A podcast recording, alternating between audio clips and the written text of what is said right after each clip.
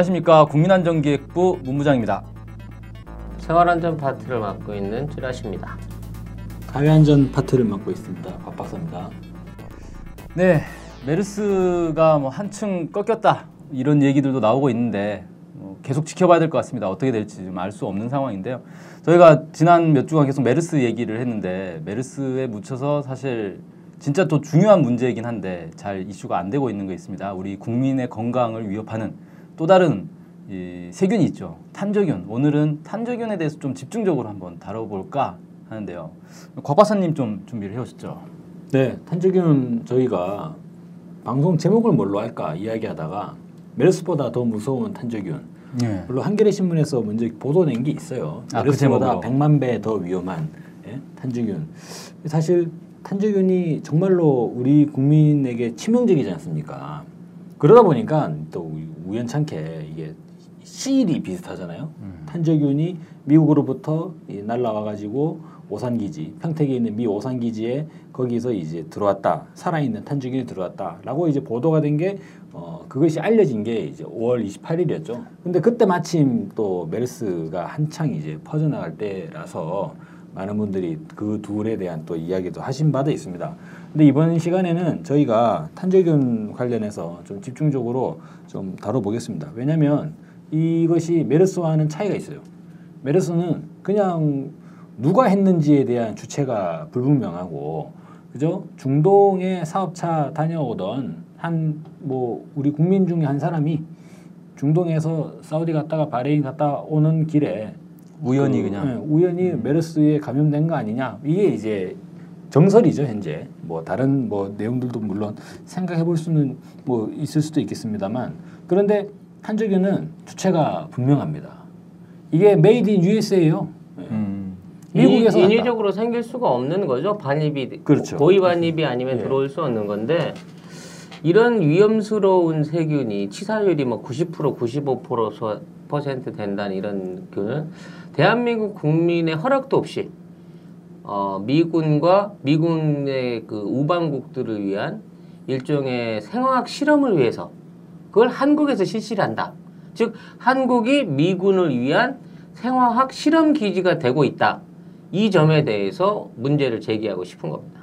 5월 28일에 한국의 질병관리본부가 방문하지 않습니까? 그 오산, 오산. 기지를 그런데 실험실을 볼 수가 없어요. 왜? 폐쇄됐다 지금. 음. 폐쇄됐다. 볼 수 보지를 못하고 미군의 브리핑을 그냥 듣기에 됩니다. 한 1시간 가량 들었다고 하나요? 예. 1시간 가량 미군의 브리핑을 듣고 나와 가지고 그 말을 그대로 읊어요. 음. 미군이 그러는데 뭐 다 처리했다 그러고 거기에 관련된 연관돼 있는 사람들 뭐 혹시라도 모를 처치에 들어갔다 뭐 이런 얘기들을 하면서 괜찮다더라 음. 라고 이야기하고 이후에 어떤 사후 조치나 재발 방지나 이것의 원인은 뭐냐 주범은 누구냐 누구의 실수냐 전혀 알려진 바가 없죠 그냥 묻혀져 버렸어요 무엇에 메르스. 메르- 메르스 보도에 메르스 보도에 예? 그냥 묻혀버렸어요. 아니 적어도 보세요. 그 탄저균이라고 하는 것이 치사율 아까 이제 찌라시님 95% 하셨는데 호흡기로 감염되는 경우에 치사율이 95%고 내장 쪽에 소화기 쪽으로 들어가게 되면 60%또 피부 탄저는 20%라고 합니다. 그 전체적으로 JTBC에서는 이것을 치사율이 80%다 뭐 이렇게 얘기를 했는데 이건 메르스하고는 비교도 안 되는 거예요. 근데 이 살아있는 세균이 들어왔다는 거죠. 미군은 또 이렇게 이야기합니다. 아 이거 냉동 처리돼 가지고 삼중 포장돼서 절대 세나가 우려가 없는 거다라고 이야기하는데 실제로는 어떻게 들어왔어요? 페덱스로 택배로 왔잖아요, 그냥. 그렇죠. 민간 택배 회사가 이것도 정말 충격적인 거죠. 그죠? 이건 거의 뭐 갈 때까지 가는 거예요. 그러니까 실제로 실, 그 미국에서 예전에 탄저 메일 그 테러 사건이 있었잖아요. 그렇습니다. 편지 봉투에 예. 탄저균 넣어가지고. 편지 봉투에 백색 포자. 탄저균은 이게 생물 무기로 많이 이용이 되는데 탄저균이 생물 무기로 이용되는 이유는 뭐냐면요. 탄저균이 그 자연 상태가 주변 환경이 좀 안 좋아지면 포자를 만들어 가지고 쉽게 말해 가지고 하얀 가루 형태로 전환돼 버리는 거예요. 음. 그 상황에서 토양 속에서는 최대 100년까지 그렇게 버틸 수 있다는 겁니다. 한번 생각해 보세요. 세균이라고 하는 게 무기가 되려면 딱 이게 뭐냐 죽지 않아야 되죠. 그게 상당히 중요해요. 만약에 세균은 어때요? 계속적으로 영양분을 주면서 배양을 해가지고 세균을 길러야 되잖아요. 그런데 만약에 유사시에 이것을 바로 무기화해서 쓸 수 있으려면 세균이 이 탄두 내에 들어가 있어야 되는데 그러면 탄두가 무슨 어항도 아니고 여기 계속 물 갈아줘야 되고 정기적으로 세균들 밥 줘야 되고 세균들 노폐물 제거해 줘야 되고 이래가지고 세균을 키워야 되는 상황이 되면 이거는 세균 무기로 사용하기가 정말로 번거롭지 않습니까? 그런데 탄저균은 어떤 상태냐면 일단 치명적이에요. 거의 80% 이상, 90%가 다 죽어버려요. 그런데 거기다가 보관이 정말 편리해. 음. 이거는 뭐 밥을 주고 물을 갈아줄 필요가 없어요. 그냥 그러면- 가만 놔두면 그렇죠. 마른 가루 형태로 네. 10년이고 100년이고 있다가 그렇죠. 흙 뿌리면 그때부터 사람한테 들어가면 이제 사, 쫙 어, 살아나서. 사람을 죽이는 엄청난 무기죠. 그러니까 이게 완전히 세균 무기, 무기로서는 최적의 세균 무기의 대명사다. 탄저균이. 뭐 이걸로 100kg만 뿌리면 한 300만 명은 거뜬하게 죽일 수 있다고 그렇죠. 할 정도니까 100kg 한 푸대죠. 한 푸대를 공중에서 살포하면 300만 명이 다 죽는다. 이 탄저균이라는 게 원래는 우리나라에 없었던 거죠? 그렇죠.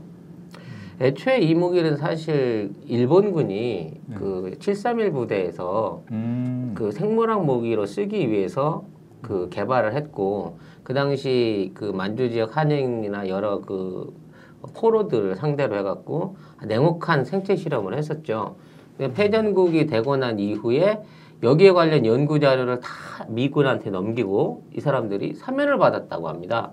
그래서 아, 미군이 전범으로 해고되지 그렇죠. 않고. 예. 네. 그러니까 그 거기에 대한 의료 기록과 그 각종 데이터들 그리고 샘플들을 넘기는 조건으로 해서 사면을 받았고 그 자료들을 사실상 미군이 고스란히 보관하고 있다가 이것을 어, 생화학 무기로 활용할 수 있는 무기를 만들어낸 거죠. 다른 나라에도 물론 탄저균을 가지고 무기를 가지고 있습니다만은 다양한 변형 탄저균, 가장 독성이 높은 탄저균을 갖고 있는 것은 미군이고요. 이런 탄저 무기들을 활용하고 있다는 그 어, 내용이 나오기 시작하면서 미군은 러시아는 에볼라를 뭐 생물학 무기에서 사용하고 있다. 이런 식으로 이제 그 서로 받아치고 있어요. 물타기. 예, 그래서 이번 그 이제 말씀을 하시게 될 주피터 프로젝트 안에도 탄저 그다음에 패스트와 함께 최근에는 에볼라균에 대한 감지를 위해서 이런 프로젝트를 시작했다라고 주장을 하고 있는 것이죠. 네. 실제로 탄저균의 뿌리를 캐다 보면 그 일제 강점기 시절에 731 부대까지도 이제 거슬러 올라가게 되는데 731 부대의 실험만 해도 뭔가 좀 이게 지금하고 뭔가 대자뷰가 되는 부분이 있어요. 그게 이제 일본군들이 731 부대에서 실험을 했는데 731 부대가 어디 있었죠? 만주에 있지 않습니까? 예. 이게 하얼빈 남동 쪽에 있었다고 해요. 그러니까 지금의 이제 흑룡강성. 음. 일본에 없어요, 일본에. 일본 본토에서 어디 뭐 무슨 뭐 아소산 밑에서 실험을 할 수도 있잖아요. 근데 걔들이 거기서 안 한다고. 잘못됐을 때 아, 네. 퍼- 자기 어. 국민들한테 만약에. 하나 이거 사고 나면 아. 안 되는 거죠. 이번에 이 탄저균 사건도 보세요. 아 그래서 한국에서 실험한 거구나. 아니 이거 원래 더웨이 연구소라 그래가지고 미국의 유타주에 네. 미국 유타주 지도 찍어보세요. 그 사막 한가운데예요. 음. 양쪽으로 수천 킬로미터에 아무것도 없는 사막. 그런 사막 한 가운데서 이 생화학 실험을 하다가 이거를 좀 더 자연적인 환경 안에서 그렇죠. 실험을 할수 있는 장소를 택해야겠다 해서 2007년 2007년도부터 그런 장소를 택해, 택하기 위해서 쭉 연구를 한 결과 한국이 최적지로 결정됐다는 거죠. 한국이 아, 뭔가 그 지형상 최적지라기보다는 이걸 해도 아무 문제가 없을 것 같으니까 그러니까 한 거 아니에요? 해외 주둔지요. 그죠? 일본을 보면 731 부대 어디에서 했느냐? 일본 열도에서 제일 떨어져 있는 음. 물론 제일 떨어졌다 중일 전쟁이라 치면 내륙으로 들어가겠습니다만 만주 중에서도 이제 북쪽에 음. 그 이제 흑룡강성 그쪽에서 이제 부- 생체 실험을 했다는 거잖아요. 미국도 미국 미국도 아 미국이 아니, 731 부대 자료가 글로 건너갔다고 하니까 그것까지 음. 배웠나 모르겠는데. 그래서 예. 이번에 이제 이런 실험시 이게 이런 탄저균이 실질적으로 지난 10년 동안 75번 동안 생탄저균이 뭐 해외로 나간 기록이 있다고 하기 때문에 이게 그렇죠. 물을 타고 있지만 한국에 대해서 이 한국이 실험지로 선택된 데 대해서 이 프로젝트 책임자인 책임자의 인터뷰가 있는데 실제 상황은 이거 이제 전문 원문인데 네. 주한 미군 지도부가 요구를 하였으며 주한 미군 요구를 했다는 거야 여기서 하자고 음. 이러한 선도적인 아이디어의 테스트를 할 수 있도록 스스로를 만들어 주었다. 한반도는 친우방국으로 미국의 자산이 밀도 높게 집중되어 있는 지정학적으로 중요한 곳이고 선진 기술 개념의 아이디어를 테스트해야 한다면 어, 무엇은 되고 무엇은 안 되고 하는 것들을 수용해 주는 곳이면서 지정학적으로 중요한 문제 상황을 컨트롤할 수 있는 능력을 원한 것이다. 라고 설명을 했어요. 이게 보충 설명을 하자면 일단 국가가 협조를 해줄 만한 나라. 그 다음에 어, 태평양 그 태평양을 중심으로 한 전략적으로 봤을 때 이런 생화학 무기 관련 프로젝트의 표본이 될 수 있는 나라. 또 이거를 복제를 통해 가지고 이게 이제 이 프로젝트를 성공을 시키면 이 프로젝트를 이대로 복제해 가지고 다른 우방국에다가 똑같은 설비나 뭘 해줄 수 있는 표준이 될 수 있는 나라로 한국을 지정을 했다는 거예요. 그러니까 한국이 15년 전부터 미군이 생각하고 있는 이런 생화학 실험에 있어서 최적지로 이미 찍혀 있었고 그동안 그거와 관련된 꾸준한 실험들이 이루어져 왔었다는 것을 반증하는 거거든요. 그런데 충격적인 부분은 뭐냐면 그 에마뉴엘 박사의 이야기를 보면 정말로 뭔가 우리 정부가 나서서 그렇게 한 것처럼 느껴질 수가 있는데 정작 우리 대한민국 정부는 까맣게 몰랐다는 거. 전혀 그 모른 척 하는 거 아니에요? 알면서도? 전혀 그러니까 이거에 대해서 이제 모른 척 했다고밖에 받아들일 수 없는 게요. 세 가지 정도를 인식할 수가 있어요. 네. 2013년에 에, 이제 이 프로젝트가 본격 단계에 들어서는 상황에서 한국과 미국이 이 생화학 협정이라는 걸 맺어요. 네. 근데 내용이 공개가 안 됩니다. 음. 그래서 주피터 프로젝트가 본격 실험 단계에 들어가면서 1단계 실험에 대한 협조를 위한 것이다 라고만 추정이 될 뿐 구체적인 내용이 설명이 안 돼요. 그리고 국내에서 모처 여러 군데에 이런 생물학 실험을 검지하고 감지할 수 있는 감지기 등을 넣고 우리나라 군 사령관들이 참석한 가운데서 실험을 했다는 거예요. 그래서 그 사람들이 그 샘플들을 골라갔다는 겁니다.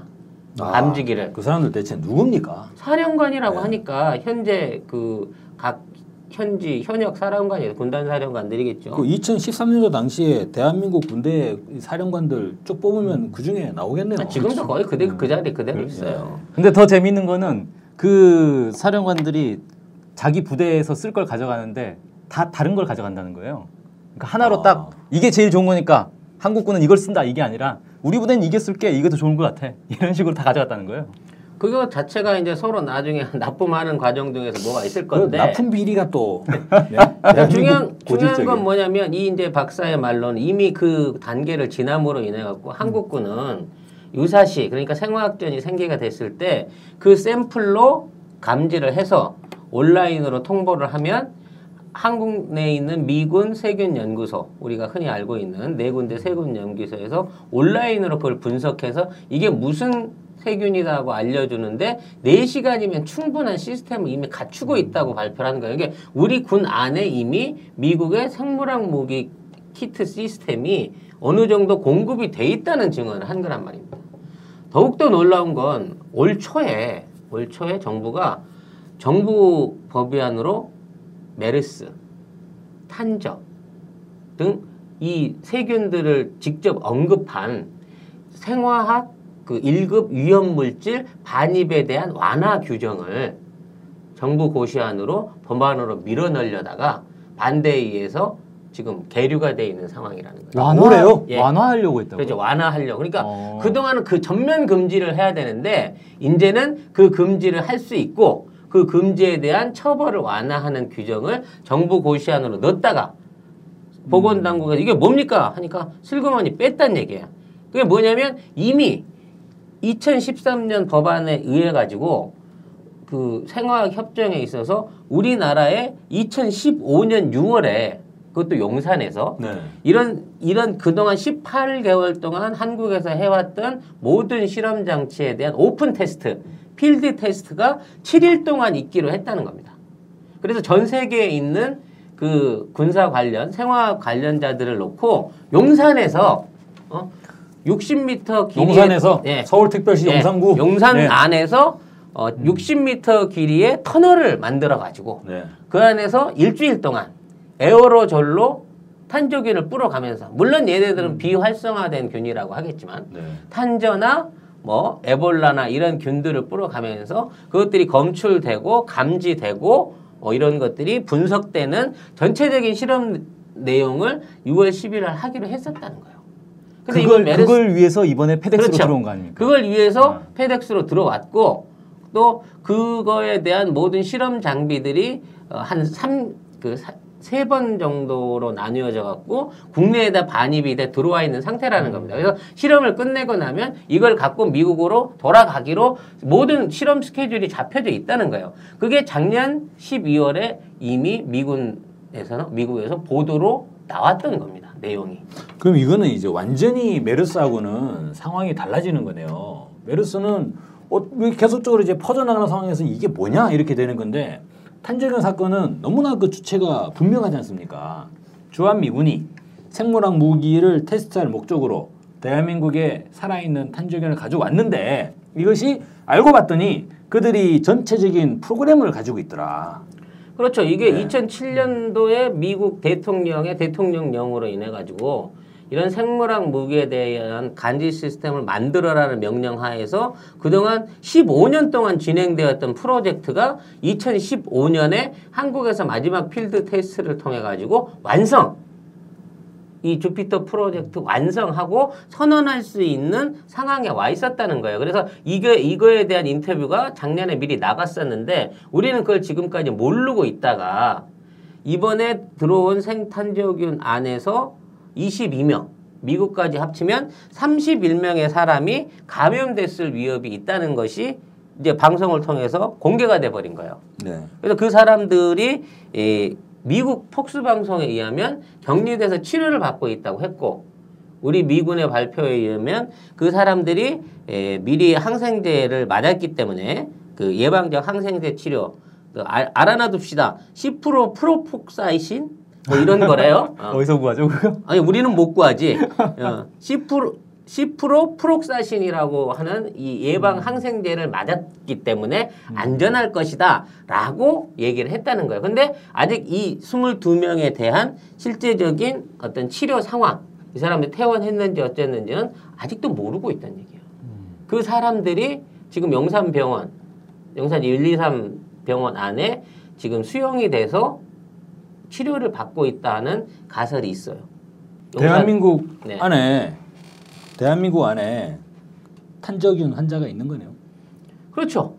왜냐하면 탄저균 예, 의심 환자가 의심. 환자가 네, 환자. 22명이 있는 거죠 현재로서는 이 사람들이 국- 이 사람들이 미국으로 송환이 됐다든지 돌려 뭐 우- 국내를 출국했다는 얘기도 없고 어디서 치료받는지도 사실 몰라요. 국내 병원은 아니겠죠. 치료할 방법도 없고 뭐 약도 없으니까. 그 이게 참 애매하지 않습니까? 예방적 차원으로 치료했다라고 하는데 그거를 어떻게 봐야 되나요? 저는 이 사람들이 실험을 했고 어, 실제적으로 실험 장소가 있었고 하는 장소들이 사실 이 메르스에 의해서 그 질환이 나타나고 있는 지역들하고 기분 나쁘게 딱딱 맞아 떨어진다는 얘기입니다. 오산 기지라고 해서 오산에 있는 게 아니잖아요. 평택에 있단 말이에요. 오산 기지는 평택으로 오산 기지가 옮겨갔는데 이름만 오산으로 쓰기 때문에 실제 오산 기지는 평택에 있는데 네. 평택의 성묘병원에서 첫 환자가 발생을 하고 거기에 공군 원사가 진료를 받기도 했었고 또 여의도 성모병원이 용산과 가까운 부분도 좀 찜찜하기도 하고 그리고 현재 격리되어 있다는 그 22명의 환자들이 이 어디서 치료받고 있느냐의 가능성을 가장 높게 볼 수 있는 데가 아까 말씀드린 영산에 있는 그 미군 전용 병원인데 그 안에서 어, 한국인 의사 한 사람이 메르스로 감염이 돼서 뭐 병원에 옮겨졌다는 얘기가 있거든요. 근데 치료받은 환자가 없어 미군은 미군은 한 명도 메르스 환자가 없단 말이에요. 근데 그 병원에서 근무를 하는 의사가 메르스에 감염이 됐다 해서 환자가 됐다고 하면 그것도 이상한 거 아니냐 말이죠. 여기에 의혹을 하나 더 덧붙여보자고 하면 어, 지난 1월 이제 6월 5일인가요? 그 미국 미국 안에 있는 제4 언론이라고 하는 탐사 전문 보도 아 중국에 네. 있는 겁니다 그거. 아 그렇습니까? 제사 언론. 예. 네, 제4 언론사에 일본인 그 탐사 기자 한 사람이 예, 메르스는 실제적으로 미군 생화학 무기 연구소에서 만들어낸 생물학 무기고 이렇게 만들어진 메르스가 한국의 IVI라고 하는 국제 백신 협회라고 하는 그 협회에 정기적으로 보내져서 연구되고 있다 하는 발표를 했었거든요. 그래서 IVI라는 그 단체를 들여다봤더니 에, 주요 과학자고 어, 이 메르스 사태가 나자마자 어, 어떤 회, 그 이사장으로 취임한 사람이 미군 미군 그 군 의학회 안에서 바이러스로만 계속 연구를 했던 미군하고 굉장히 연관성이 깊은 거의 이제 평생을 미군 그 연구소 세균 연구소에서 일해온 재미교포더라는 얘기죠. 어. 재미교포는 한데 우리나라에 간 사람은 아니고 하와이 태생이니까 아, 이제 어, 태생만 네, 그냥. 태, 음. 그냥 한국계 미군. 한국계 미군이라고 음. 봐지는 사람인데 제롬 김이라는 사람이 이사장으로 있더란 얘기예요. 음. 근데 그 사람의 전력이 이상하게도 미군 생화학 연구소에서 지금까지 연구를 해온 사람이라는 얘기죠. 그러니까 이게 단독으로 의혹으로만 인정하기에는 좀 이게 묘한 면이 있는 거예요. 그러니까 결국 메르스도 그렇고 페스트도 그렇고 출처는 다 미국이었다 하는 게 지금 그 증명은 되지 않고 있지만 드러나고 있는 외신들의 의혹이거든요. 네.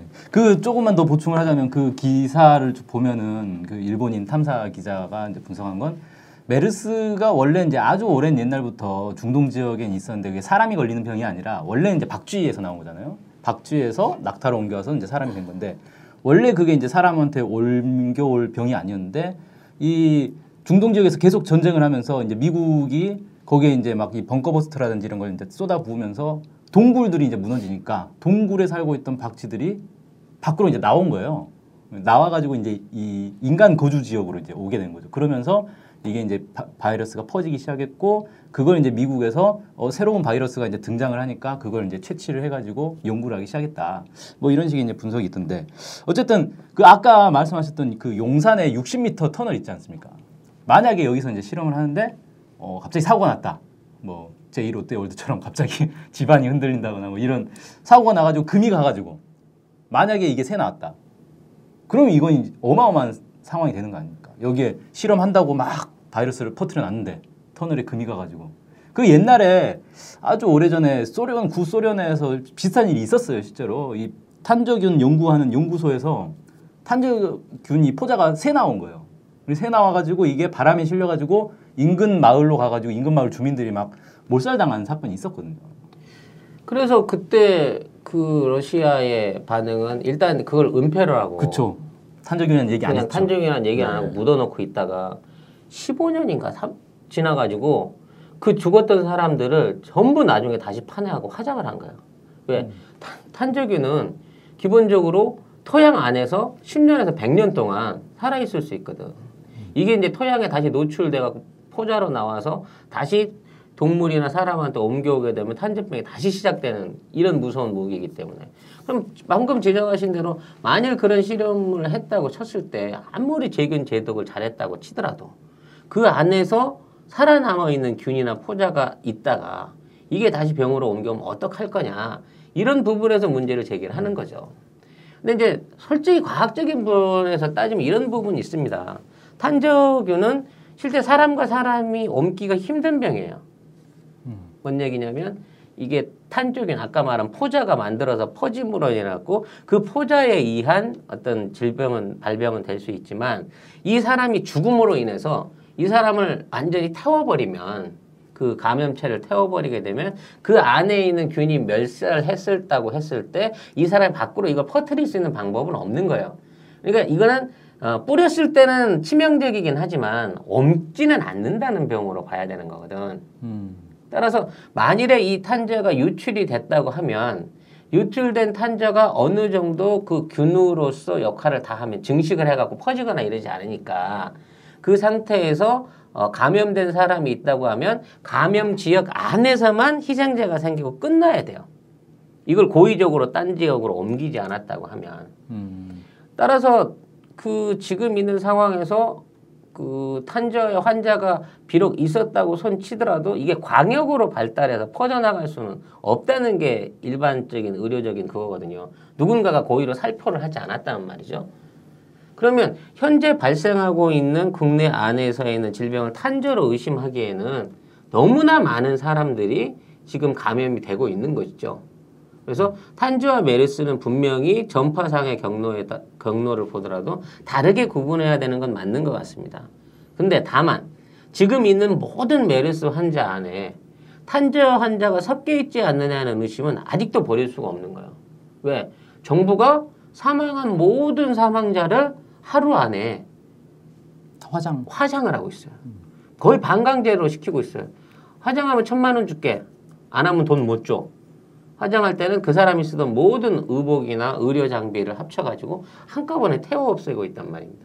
이거는 바이러스 환자를 대, 그 대상으로 하는 치료로 하는 사례에서는 전 세계에서 이런 사례를 찾아볼 수 없는 거예요.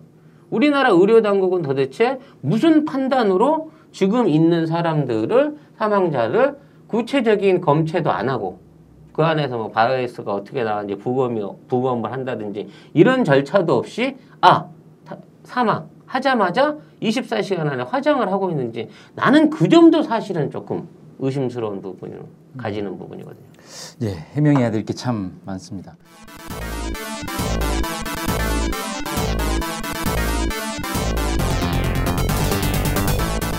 미군기지에서 진행했다고 하는 주피터 프로그램에 대해서 일단 한번 살펴볼 필요가 있을 것 같습니다. 그게 대체 뭐냐 이거죠. 주피터 프로그램은 어, 우리가 대체적인 생물 무기들이 이번 메르스도 이제 2주간의 잠복기를 가지고 있었는데요. 탄저균도 이게 바로 살포되는 순간 바로 사람이 즉사하는 그런 상황은 아니라고 해요. 잠복기가 또 예, 있다. 얘가 대략 한 하루 정도의 잠복기를 가지고 있고 살포하자마자 바로 즉사하는 경우는 지난 1차 세계대전 당시에 그런 독가스, 음, 예. 그 화학 무기들이 그런 예, 거겠죠. 화학 무기들이 그렇게 좀 볼 수 있을 것이고 생물 무기들 같은 경우에는 그런 일정한 잠복기를 가지고 있는데 미국 입장에서는 논리가 이렇습니다. 어, 자기들이 잠복기 내에 이 병을 이 세균이 뿌려졌다는 것을 확인을 해내겠다. 지금까지는 이것을 이제 탄저균이 의심된다 그러면 미 본토에 보내가지고 미국에서 실험해가지고 전화로 야 탄저균이야 그러면 이제 빨리 뭐 클리어 뭐 이런 걸 해야 되는데 그런데 대략 4일 정도의 시간이 걸렸다고 해요. 4일 정도의 시간이 걸리면 현지 전장에서는 전선의 장병들은 이것이 탄저균이 계속적으로 감염될 수 있으니까 여기서 철수해야 되는지 여기 있어야 되는지 판단을 못하는 상황이 되니까 자기들이 현장에서 이것을 이제 테스트하겠다는 겁니다. 그래서 아까 찌라시님 말씀하신 그대로 4시간 안에 그러면 어떻게 되냐면 뭔가 분위기가 이상해요. 뭐 펑펑 하는 소리는 나는데 아무런 충격은 없어. 그럼 야 가루 같은 게막 떨어져. 어, 탄저 아니야? 그래가지고 이 제독 뭐 제독이 아니죠 이게 진단 키트를 꺼내가지고 여기다 테스트를 한다는 겁니다. 그러면 실, 설사 탄저균이라 하더라도 4시간 이후에 그러니까 탄저균이 실제로 발병하기 이전에 이것을 확인을 하면 탄저다 맞다 아니다 아니면 그냥 작전을 계속 수행하고 맞다 그러면 전체 다 이제 소환 뭐 이런 식으로 해서 이 부대의 탄저 확산을 막겠다 전체 뭐 그런 그림이라고 보여져요. 그런 그거, 걸 하기 위한 게 주피터다. 예, 그렇죠. 요거 그렇죠. 이제 단계별로 조금 더 보충 설명을 하자면 첫째는 이제 감시 포탈을 만드는 거죠. 그러니까 어, 전장하고 연구소하고 연결할 수 있는 일종의 온라인 음. 온라인과 아, 감, 그 교류할 수 있는 시스템을 먼저 상설적 만들어내는 네트워크를 거죠. 예. 이제 만드는 이게 이제 1단계고 2단계로는 어, 식별 능력 그러니까 감식이죠 감식 이게 나타났을 때 샘플 샘플로 이걸 찍어보든 뭔 실험을 통하든 아 이게 메르스구나 탄저구나 아니면 에볼라구나 하는 거를 식별해 낼 수 있는 키트를 만드는 거죠 감식기를 3단계는 이제 이거는 이제 어 검출입니다 검출 그러니까 이게 들판에 쫙 뿌려져 있는데 요 지역이 감염 지역인지 어느 지역에 지금 돼 있는지를 야외에서 그 탐지기를 통해 갖고 찾아낼 수 있게 만드는 장비죠. 이게 2단계하고 구분하는 건 뭐냐면 2단계는 이미 버려진 샘플을 갖고 와서 어, 이제 버려진 흙이나 토양을 찍어 와가지고 이게 뭐냐고 구분하는 거고 3단계는 이게 얼마만큼 퍼져 있고 얼마만큼 밀도로 있느냐 자체를 감지할 수 있는 장치까지를 만들겠다는 겁니다. 그리고 마지막 4단계가 이런 것들을 통합적으로 합쳐가지고 조기 공부를 할 수 있게 만들겠다는 거죠. 그래서 뭐 냄새라든지 뭐 어? 어떤 그 좀 진동이라든지 온도라든지 뭐 이 모든 그 생화학 센서들을 통해 가지고 어, 저쪽에서 생화학 무기를 뿌렸다 하는 감지가 될 경우에 이것을 경보할 수 있는 장치를 만드는 게 최종적인 목표라고 합니다. 그래서 이게 이거에 관련된 1, 2, 1, 2단계, 1, 2, 3단계들을 개별적인 장비들을 수입해 가지고 다 테스트를 한 거예요. 미국 내에서. 예, 그게 중요하다고 봐요. 다 테스트를 했다는 부분. 예. 그 실제로 이게 언뜻 들으면 뭐 괜찮아 보여요. 뭐 음, 안전하겠네라는 생각이 드는데 어떻게 만들 거냐? 이게 이제 논란이 되는 거예요. 그러면 진단 키트를 꺼내요. 야, 뭔가 이상한데 진단 키트를 꺼내. 그러면 그 진단 키트를 만드는 사람이 입장에서는 여기 그런 얘기가 나옵니다. 최소 비용으로 최대 효율을 내는 진단 키트를 개발하겠다. 이게 주피터 이제 하는 사람들이 하는 이야기인데 그러면 진단 키트를 얼마짜리 만들 거냐 일단 이게 일단 문제가 나서게 되죠. 그리고 가급적 싼 걸 만들어야 된다. 근데 싸 너무 싸면은 이게 뭐냐 이 성능이 떨어진다. 검출을 못 해내버리지 않겠습니까? 그리고 얼마만큼 정확하게 진단할 수 있느냐. 이를테면은 한 번 실험할 때 10개를 실험을 해보고 3개 이상에서 문제가 나오면 이거 문제 있는 거다. 이렇게 결론을 내릴 건지 하나만 딱 테스트 해가지고 이게 문제 있다 그러면 바로 문제 있는 걸로 할 건지 그런 데 대한 규칙도 정해야 되는 거예요. 그러니까 아까 찌라시님 말씀대로 뭐가 되냐면 계속적인 실험을 해서 최적의 결과를 구해야 되는 성격의 실험이라는 거예요, 이게. 그래서 이, 한번 해서 되는 게 아니라는 이 거예요. 개별 키트에 대한 실험은 미국에 있는 실험실에서 했어요. 그러니까 음. 기계를 넣고 이 기계가 실제적으로 감지를 하느냐 안 하느냐 하는 실험은 미국에서 했다고. 근데 이거를 실전 테스트를 하려 그러면 필드에 나가서 자연 공간 안에서 이 실험을 해봐야 되는데 그 실험의 최적지로 한국이 선택이 됐고 주한미군의 요청으로 그래서 18개월 동안 한국에 와서 이 실험 장치를 가동을 해봤으며 이 실험 장치의 가동, 즉 생물 식별 능력이 있는 세트 자체를 한국군 장성한테 보여주고 선택을 하게 했다는 거예요.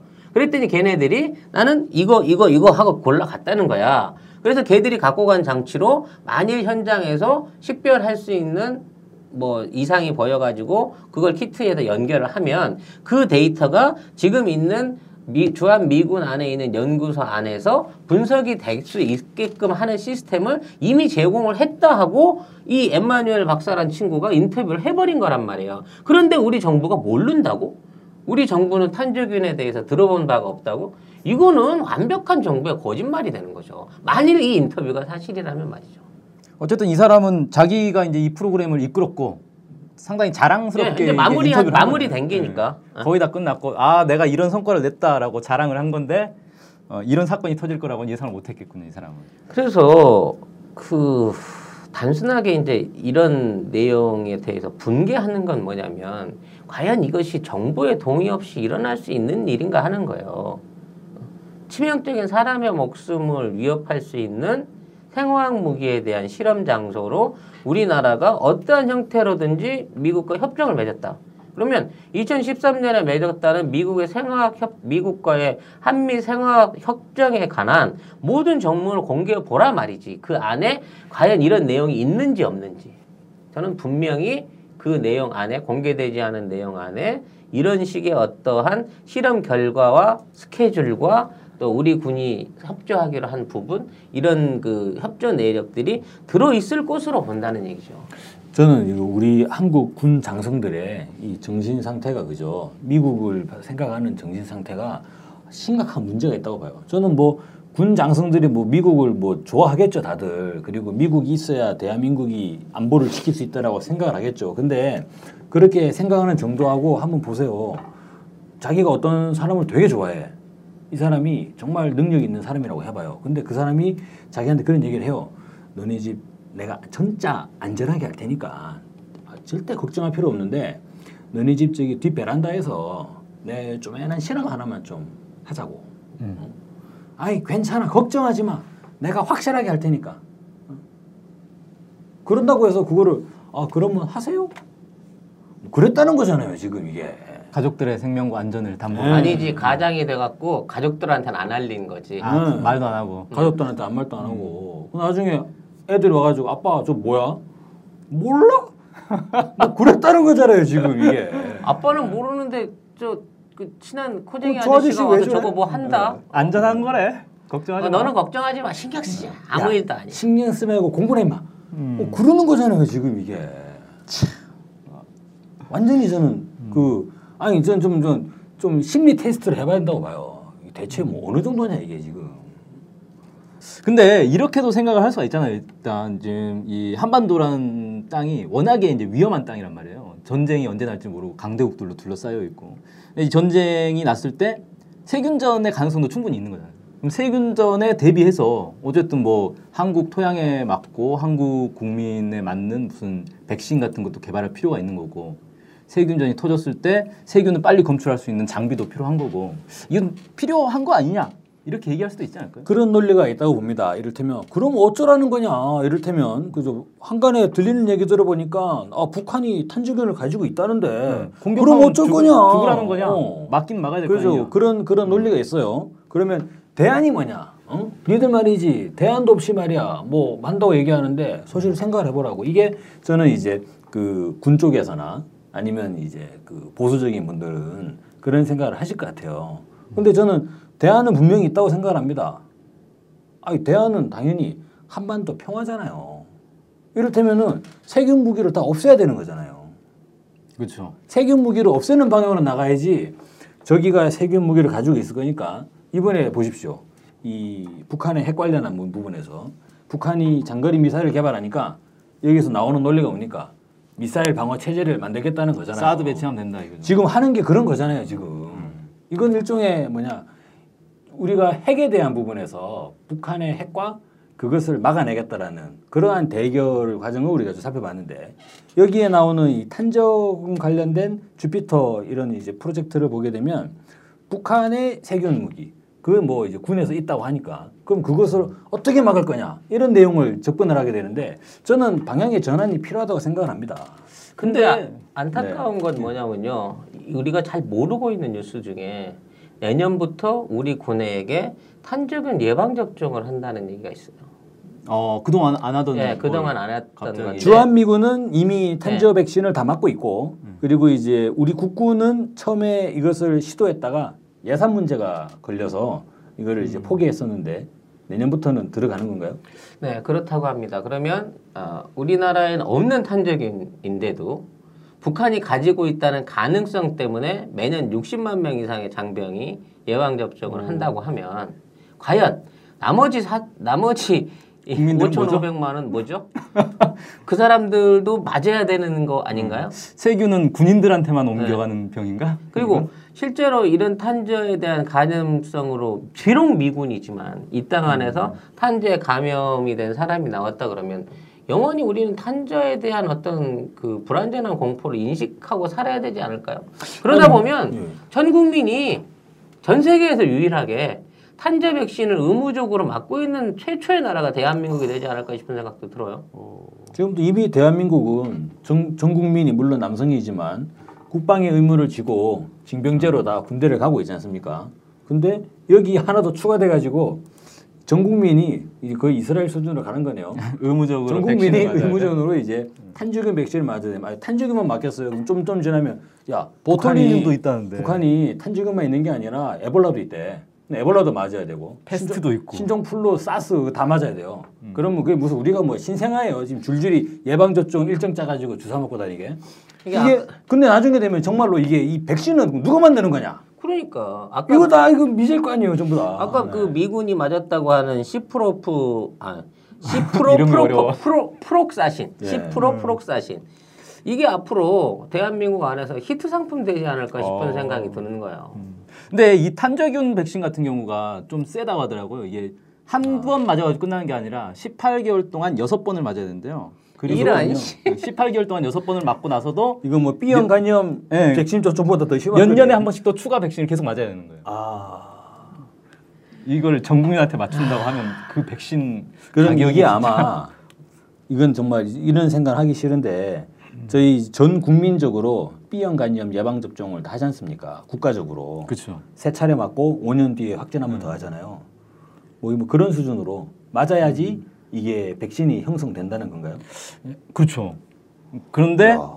이걸 만드는 이 의료 회사가 있을 거 아닙니까? 제약 있겠죠, 회사는. 예. 예, 그 회사는 진짜 대박 나는 거죠. 이거. 아니요? 아까 그 피터 에마뉴엘 박사 이 사람이 이 사람이 왠지 회사를 차릴 것 같은데.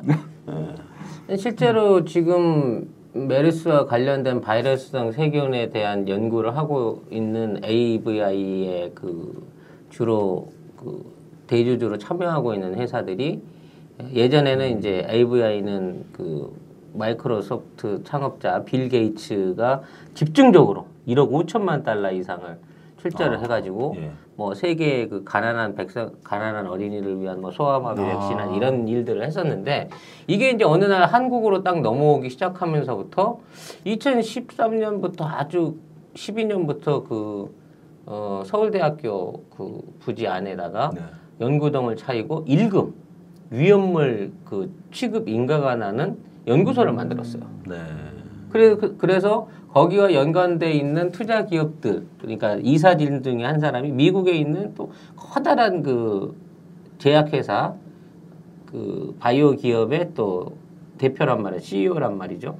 이쪽과 연관해 가지고 어 이미 이제 에이즈 백신은 그쪽에서 만들어냈었고 그와 관련한 항바이러스 백신들을 앞으로 집중적으로 생산을 해낼 거라는 이- 그 얘기들이 있는데 네. 아마 그런 어떤 기업적인 연관하고 돼 있는 것도 문제가 있을 것이다고 봐지는 거죠. 특히 이 아까 이제 얘기를 하다 빠뜨리긴 했습니다만은 이 그 말씀드린 2007년도에 음, 본격적으로 어, 백신 연구를 대통령령으로 하자 해가지고 냈, 냈고 거기에 관련된 그 입안과 예산을 결정한 사람이 부시거든요. 부시 이 인간은 옛날부터 그 자기 자기 가업을 위해 가지고 이런 짓거리들을 잘했단 말이죠.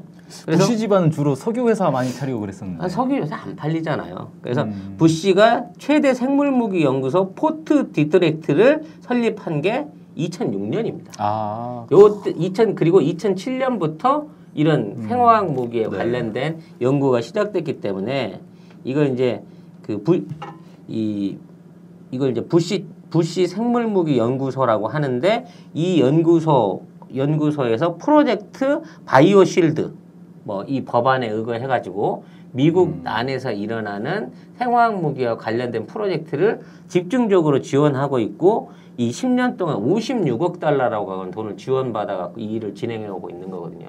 그러니까 이게 엄밀히 말하면 미 국무성이 아니라 부시 집안에서 이 주피터 프로젝트를 진행하고 있다고 봐야 되는 거예요, 사실상. 야 미국은 뭐 대통령이 기업 하나 차려놓고 대통령 아, 명령 우리- 하나 딱 우리- 내려가지고 우리나라에도 미국 좋아하는 어떤 대통령은 또 그런 식으로 하지 않습니까? 네. 그럼 돈벌이. 마치도 갑자기 론스타 생각나네요.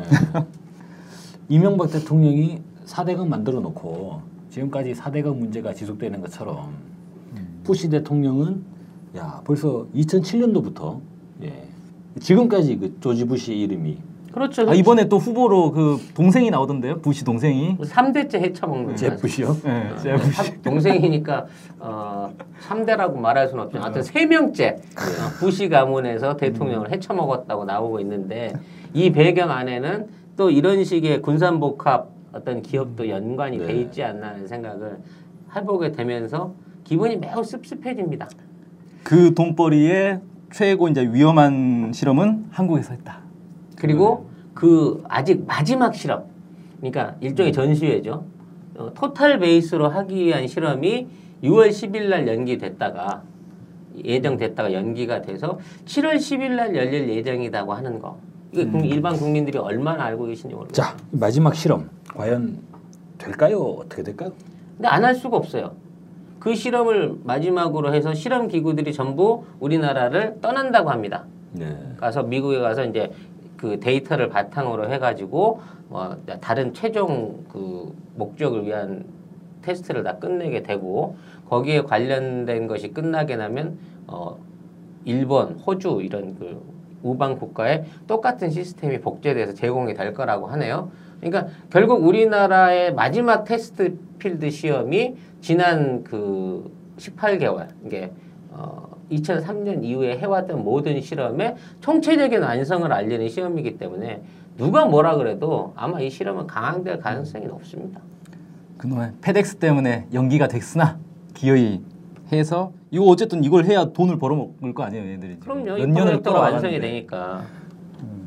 그럼 완전히 대한민국이 731 부대의 마루타 같은 그런 상황이 되는 거네요. 그러니까 미국 입장에서는 이것을 전 세계적으로 홍보를 하려면 실제 환경에서 어떻게 작동을 했느냐 그에 대한 적어도 데이터가 있어야 되니까 그거를 만들 만들어야 되긴 하는데 그거를 미국에서 하기는 좀 그랬는 건가요? 그렇죠. 미국 국민들이 네. 또 반발하겠죠. 그래서 이제 또 다른 나라에서 하기도 좀 그랬나요? 일본에서 하기도 어려웠나 봐요. 아, 호주에서 일본 하기도. 일본 국민들이 그거 가만히 있겠어요? 일본에서 하면 또 아베가 또 뭐라 한마디 할 거고 그 호주에서 하면 또 호주 정부가 뭐라 할 거고 그래서 여기 여기도 못하고 저기도 못하고 그 차라리 그는 남태평양 한가운데서 하면 그거는 이 사람들이 전략적으로 써먹으려고 하는 아, 예. 아, 시아 그렇죠. 아시아 태평양 지역의 표준에 어긋나는 실험이죠. 또 아시아 중시 전략으로 치면 아시아에서 진행을 해야 되다 보니 아 그럼 또 아프가니스탄이나 거기 또 미군들 많이 있잖아요. 아니, 아, 그런 데서 철- 메르스 철새인가? 시험 해야 되는 거고 어. 네. 한국에서는 달라? 한국에서는 그나마 이런 그 동남아 아니 이거 아무리 예, 그래도 돌고 돌다가 정말로 야 그 대한민국이 근데 대한민국 좋잖아요. 이거 해도 뭐 네. 정부의 대통령이 항의를 하지도 않을 거고 예. 국민들이 막 나서서 아니면 이 대사관 장관을 장관부터 시작해 국회의원 한 명도 비난 성명을 음. 내는 사람이 없잖아요 지금도. 찍소리도 못 하고 있죠. 지금 일반적으로 시청자분들은 우리가 너무 막 나간다, 멀리 나간다고 생각을 하고 계신지 모르겠습니다만은 실제 미군은 우리나라 전쟁에 개입해서 6.25 당시에 생화학 무기를 실험해가지고 실전에서 사용을 한 기록이 있어요. 그렇죠. 이미 그런 기록이 나오고 있죠. 예. 미국 쪽에서 나오고 있죠. 예. 그러니까 이걸 북한이나 러시아가 했다는 게 아니라 미군이 자의적으로 이런 이런 뭐 화학 무기나 생물학 무기를 시험해라 해가지고 실제 시험을 한 보고서들이 이제 그 60년 비밀 그 네. 유지 기간이 끝나면서 흘러나오고 있다는 얘기입니다. 우리 국민을 대상으로 그렇죠. 우리 국토? 예, 우리 국토에서 우리 여기서. 국민들을 대상으로 또 북한 주민들과 우리 국민들을 대상으로 그런 실험을 한 거죠. 아까 제가 미국이라 그랬는데 실제로 영국이죠. 영국 왕실협회 소속의 니- 과학자인 니덤을 단장으로 한 국제 과학자 협회가 이제 한국 전쟁 당시에 6.25 전쟁 1952년이면 하고 있을 텐데 예. 정전 정전 전선이 이제 교착돼 가지고 아직 1년 남겨두고 있는 시점이었죠. 그때 이제 7월 중순부터 두 달간 중국과 북한을 가서 현지 조사를 했다고 합니다. 음. 그때 나온 내용이 이제 니던 보고서가 되는데 거기에 따르면 그 실질적으로 6.25 전쟁 당시에 북한과 중국을 상대로 미국이 세균전을 치렀다라는 내용들이 이제 나오고 있죠. 이상하게 그 북한 쪽의 주장들은 그렇지 않습니까? 한 겨울에 한 겨울에 갑자기 뭐 파리가 날아다니고 모기가 날아다니더니 그 마을 사람들이 막 콜라라에 걸리고 장티푸스 걸리고 막 그랬다는 거예요. 예. 그리고 실질적으로 그런 세균전을 이 미군이 기밀해제한 문서를 보면 세균전을 실전에 투하했다는 문서는 어떻게 되는지 모르겠습니다만 이 테스트라는 네, 테스트를 해보라라는 그런 문서가 이제 공개가 됐었죠. 그러다 보니까 아까 처음 말씀드렸을 때 일본군 731 부대에서의 이 세균전 데이터가 미국으로 넘어갔고 이게 또 한 7년 뒤에 6.25 전쟁 당시에 미국이 휴전선 일대 그리고 이제 중국까지 이 자행했을 것이다라는 그런 관련된 증거가 소속 나오고 있는 상황에서 이번에 또 2007년도에 부시가 한번 세균전으로 한번 한탕 크게 해먹자. 그에 대한 일환으로 주피터 프로젝트 속에서 그것의 이제 실질적인 현지 테스트 결과, 현지 테스트 결과가 그래 한 번은 해야 되잖아요. 그리고 그 현지 테스트를 위한 모든 그 중간에 있는 센서나 이게 설치된 유일한 그러니까 야외 네. 야외 필드에 설치된 유일한 나라가 한국이었고 그런 실험들이 이루어졌고 조각조각 그러니까 모듈별로 이루어졌고 이걸 모아서 토탈 패키지로 이번 6월 달에 이런 내용으로 실험을 한다 하고 작년 4월에 이 책임자인 음? 피터 엠마뉴엘 아 이거 엠마뉴엘이 내가 옛날에 참 좋아했던 배우 이 남자가 봐 피터 엠마뉴엘 박사라는 인간이 이제 방송에 나와가지고 자랑을 해버린 거죠. 그래서 사실 이제 이번에 이제 야- 얘기를 다시 되돌리자고 치면 이런 내용의 이런 내용의 어떤 그 보고서가 사실일지 아닐지에 대한 진위는 사실상 우리 언론이나 우리 정부가 뭐라고 얘기를 할 수가 없어요. 전혀 언급을 안 하니까 아마 우리 언론에서 주피터 프로젝트나 뭐 이런 보고서에 관련된 보도를 한 적이 있는지는 난 잘 모르겠어요. 한겨레 신문 정도에서는 했을지 네. 모르지만 일반 공중파 언론에서 이런 얘기를 꺼낸 적을 본 적이 없거든. 근데 이 보고서의 내용이 실제 이루어졌다고 하면 우리나라는 2000, 2007년도부터 이 프로젝트와 연관된 모종의 지원과 약속을 미군한테서 받은 거예요. 왜? 주한 미군이 요청을 했다고 했거든. 이 실험 자체는 한국에서 하자고. 그러면 주한 미군이 요구를 해와서 주한 미군이 생균을 들어오기 시작한 게 지난 10년 전부터 이미 이 생, 탄저균에 관련된 생균들이 들어왔고 2013년 이후에 18개월이 넘는 기간 동안 집중적으로 한국에서 여기에 대한 필드 테스트들이 이루어져서 최종 테스트를 남겨놓고 있는 상황이고 거기에 우리나라 군 장성들이 참관을 해가지고 거기에 관련된 샘플들과 거기에 대한 시스템들을 받아갔다는 증언이 있는데 이런 상, 이런 걸로 미루어 봐서는 우리가 미군이 생화학 무기를 한국 땅에서 실험하고 앞으로 또 그보다 더한 실험을 할 수 있는 것들을 용인하고 묵인하고 있다는 얘기나 똑같은 거거든요. 이게 이게 뭘까요? 이게 이게 그 국가적 주권의 문제일까요? 아니면 전시자권이 없기 때문에 일어나는 문제일까요? 아니면 미국과 우리가 불평등 조약이라는 소파 조약 안에서 미국이 이렇게 정말 한국을 무시하는 일방적인 행동을 취하고 있는 것인가? 이 듣는 분들은 어떻게 판단하실지 모르겠어요.